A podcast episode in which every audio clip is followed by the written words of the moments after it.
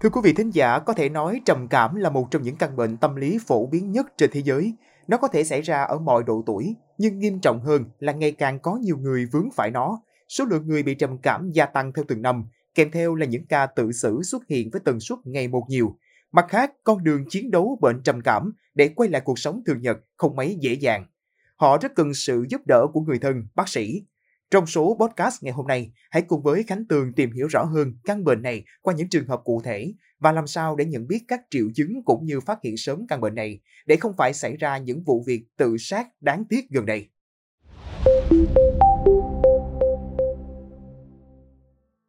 Theo số liệu thống kê từ Bệnh viện Tâm thần Thành phố Hồ Chí Minh, số lượt bệnh nhân khám vì trầm cảm trong 3 tháng đầu năm 2023 liên tục gia tăng. Cụ thể trong tháng 1, bệnh viện tiếp nhận thăm khám 2.687 bệnh nhân trầm cảm.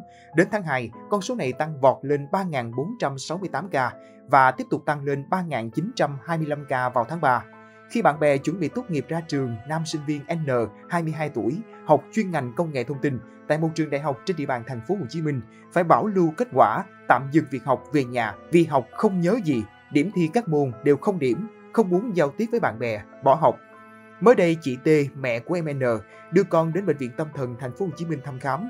Tại bệnh viện, N luôn gục mặt, rụt rè, sợ hãi mọi thứ xung quanh. Chị T nghẹn lời nói và chia sẻ, trước đây khi còn học cấp 3, N là học sinh giỏi được tuyển đi thi cấp tỉnh. Thời điểm đầu con học tập sa sút tôi chỉ nghĩ con không còn hứng thú chuyện học nữa nên tôi chỉ hướng dẫn, khuyên bảo con. Nhưng sau đó gia đình mới phát hiện con bỏ học. Những ngày gần đây, N không nhớ tất cả những hoạt động trong cuộc sống thường nhật đã diễn ra. Bất cứ đồ đạc cá nhân nào của mình N cũng không biết rõ để đâu. Vài ngày con hỏi tôi cái ví của con đâu mẹ, vài ngày hỏi cái dây nịch của con đâu mẹ, rồi cứ hỏi cái này cái kia của con đâu. Trả lời câu hỏi của bác sĩ về thời gian ngủ của N, chị T cho hay, đêm con cứ trằn trọc đến gần sáng mới ngủ, rồi ngủ tới trưa, nhưng gia đình cũng không rõ con có ngủ được sâu giấc hay không. Lúc con dậy, người rất uể oải, lừ đừ. Đối diện và trả lời trực tiếp các câu hỏi của bác sĩ, N còn cho biết bản thân rất sợ người khác nhìn mình và sợ luôn những người lạ xung quanh bàn tán, nói xấu về mình. N cũng cho hay bản thân không sử dụng các chất kích thích, kể cả thuốc lá, nhưng chán hết mọi thứ. Ngoài trường hợp sinh viên N nêu trên, bác sĩ chuyên khoa 2 Vũ Kim Hoàng, phó phòng kế hoạch tổng hợp chuyên khoa tâm thần, nội khoa tổng quát bệnh viện Tâm thần thành phố Hồ Chí Minh cho biết bệnh viện từng tiếp nhận rất nhiều bệnh nhân trầm cảm, trong đó có vài bệnh nhân trầm cảm nặng sau dịch Covid-19. Họ đã tự tử nhưng may mắn được người nhà phát hiện kịp thời. Điển hình trường hợp bệnh nhân nữ 61 tuổi, từ một người phụ nữ rất năng động, kinh doanh quần áo với quy mô lớn, tham gia nhiều hoạt động từ thiện.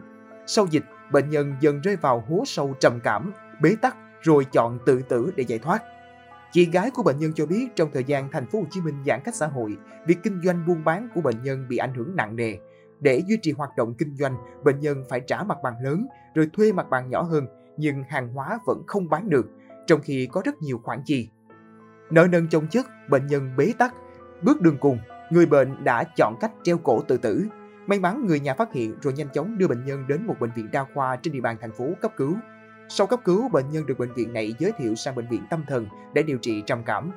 Tại bệnh viện tâm thần qua thăm khám, bác sĩ nhận thấy bệnh nhân có đầy đủ các triệu chứng trầm cảm nặng, không có triệu chứng loạn thần, chưa nghe tiếng nói trong tai, chưa hoang tưởng có người bị hại. Bác sĩ Hoàng đã giải thích rất kỹ cho người nhà bệnh nhân vì bệnh nhân đã có hành động tự tử một lần thì trong 2 tuần tới không biết lúc nào bệnh nhân tiếp tục thực hiện hành vi này, do đó chỉ định bệnh nhân nhập viện điều trị. Dù là chỉ định bắt buộc, nhưng người nhà và bệnh nhân đều muốn đưa bệnh nhân về nhà để tiện theo dõi, chăm sóc và điều trị. Bác sĩ đã yêu cầu người nhà viết cam kết từ chối nhập viện, kê đơn uống thuốc trong một tuần, tái khám sau khi uống hết thuốc và hướng dẫn cụ thể chăm sóc và quản lý bệnh nhân tại nhà. Thời điểm tái khám, thể chất của bệnh nhân khá hơn, ngủ được, tinh thần có phấn chấn hơn. Bác sĩ tăng liều thuốc và số lượng thuốc uống lên 2 tuần. Lần tái khám kế tiếp, bệnh nhân vui vẻ hơn, hợp tác điều trị tốt, ăn ngủ được. Qua hơn 2 tháng điều trị, bệnh nhân bắt đầu trở lại gần như bình thường, cảm thấy tương đối thoải mái, không còn lo lắng nhiều. Tính đến nay, bệnh nhân đã điều trị gần 1 năm, sức khỏe tâm thần đã ổn định.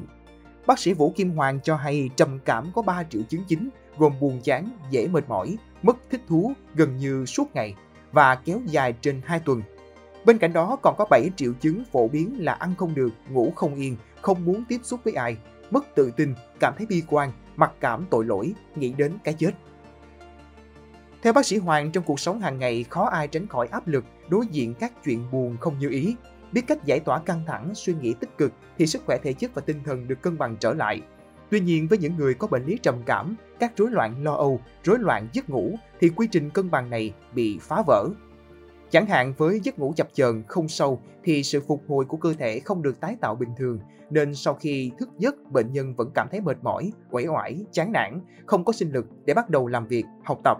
Thời gian xác định trầm cảm phải là ít nhất 2 tuần khi bệnh nhân có đầy đủ triệu chứng nêu trên. Khi bệnh nhân trầm cảm nặng sẽ được chỉ định điều trị nội trú và được theo dõi sát 24 trên 24 giờ, hộ lý cấp 1. Khi bệnh nhân được bác sĩ cho điều trị tại nhà, bên cạnh uống thuốc theo đơn và tuân thủ theo sự hướng dẫn của bác sĩ, thì việc hỗ trợ của gia đình là điều cực kỳ quan trọng. Người nhà phải là cơ quan phòng vệ rất đặc biệt để giúp nâng đỡ, hỗ trợ bệnh nhân và luôn bên cạnh người bệnh 24 trên 24 giờ, tránh tối đa trường hợp xấu xảy ra, đặc biệt là buổi tối, thời điểm bệnh nhân dễ có hành vi tự tử trở lại. Quý vị nghĩ sao về những thông tin trên? Hãy để lại ý kiến của mình bằng cách bình luận bên dưới nha. Cảm ơn quý thính giả đã lắng nghe số podcast này. Đừng quên tiếp tục theo dõi để đồng hành cùng với podcast Báo Tuổi Trẻ trong những số lần sau. Còn bây giờ, xin chào tạm biệt và hẹn gặp lại.